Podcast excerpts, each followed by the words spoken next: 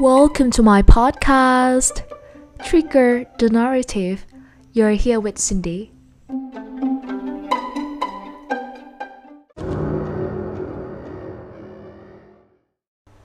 Angela in the House of Stepping Back, Part 1.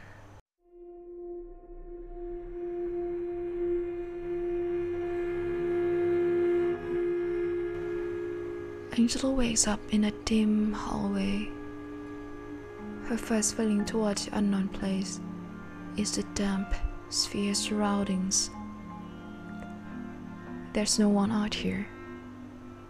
Actually, it looks like there was no one, since this is not a proper place to dwell in.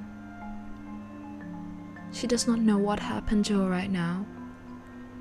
While she's standing at the spot, not knowing what she should do, a thought suddenly comes to her mind that it doesn't seem to be a good idea to be still. No matter what is happening to her right now, she needs to move and search for the reason. Angela is not a bold kind. She was never and or will be. Such ideas popped up because she was thinking of her mom, Bianca Lowell. They are not close, not even likely. Bianca left her with an alcoholic dad since she was eight. Yet, Angela didn't mean to blame it all on mom. She just felt a bit unfair of being abandoned and bound to someone just because she was a child.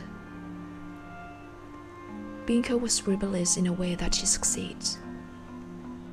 She won over a toxic relationship which does not work anymore, then stepped out.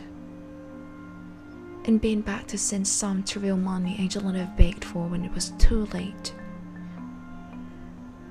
She feels both towards Bianca. That is, Angela hates her from the bottom of her heart. But she also wants to be like Bianca, her mom. She had a vision of Bianca standing in this highest place instead of her. She would definitely be doing something like walking around and searching for clues. The thought drives Angela to make a move. And now, she's staring into the eyes of a colonel's portrait on the wall. She has no idea of what she would do if the man in the portrait glares back like those in horror films. Fortunately, it doesn't. Angela does not see anything here. Therefore, she steps further from the hallway. Little did she know, the man on the wall did not move because he's stepping after her, pace by pace.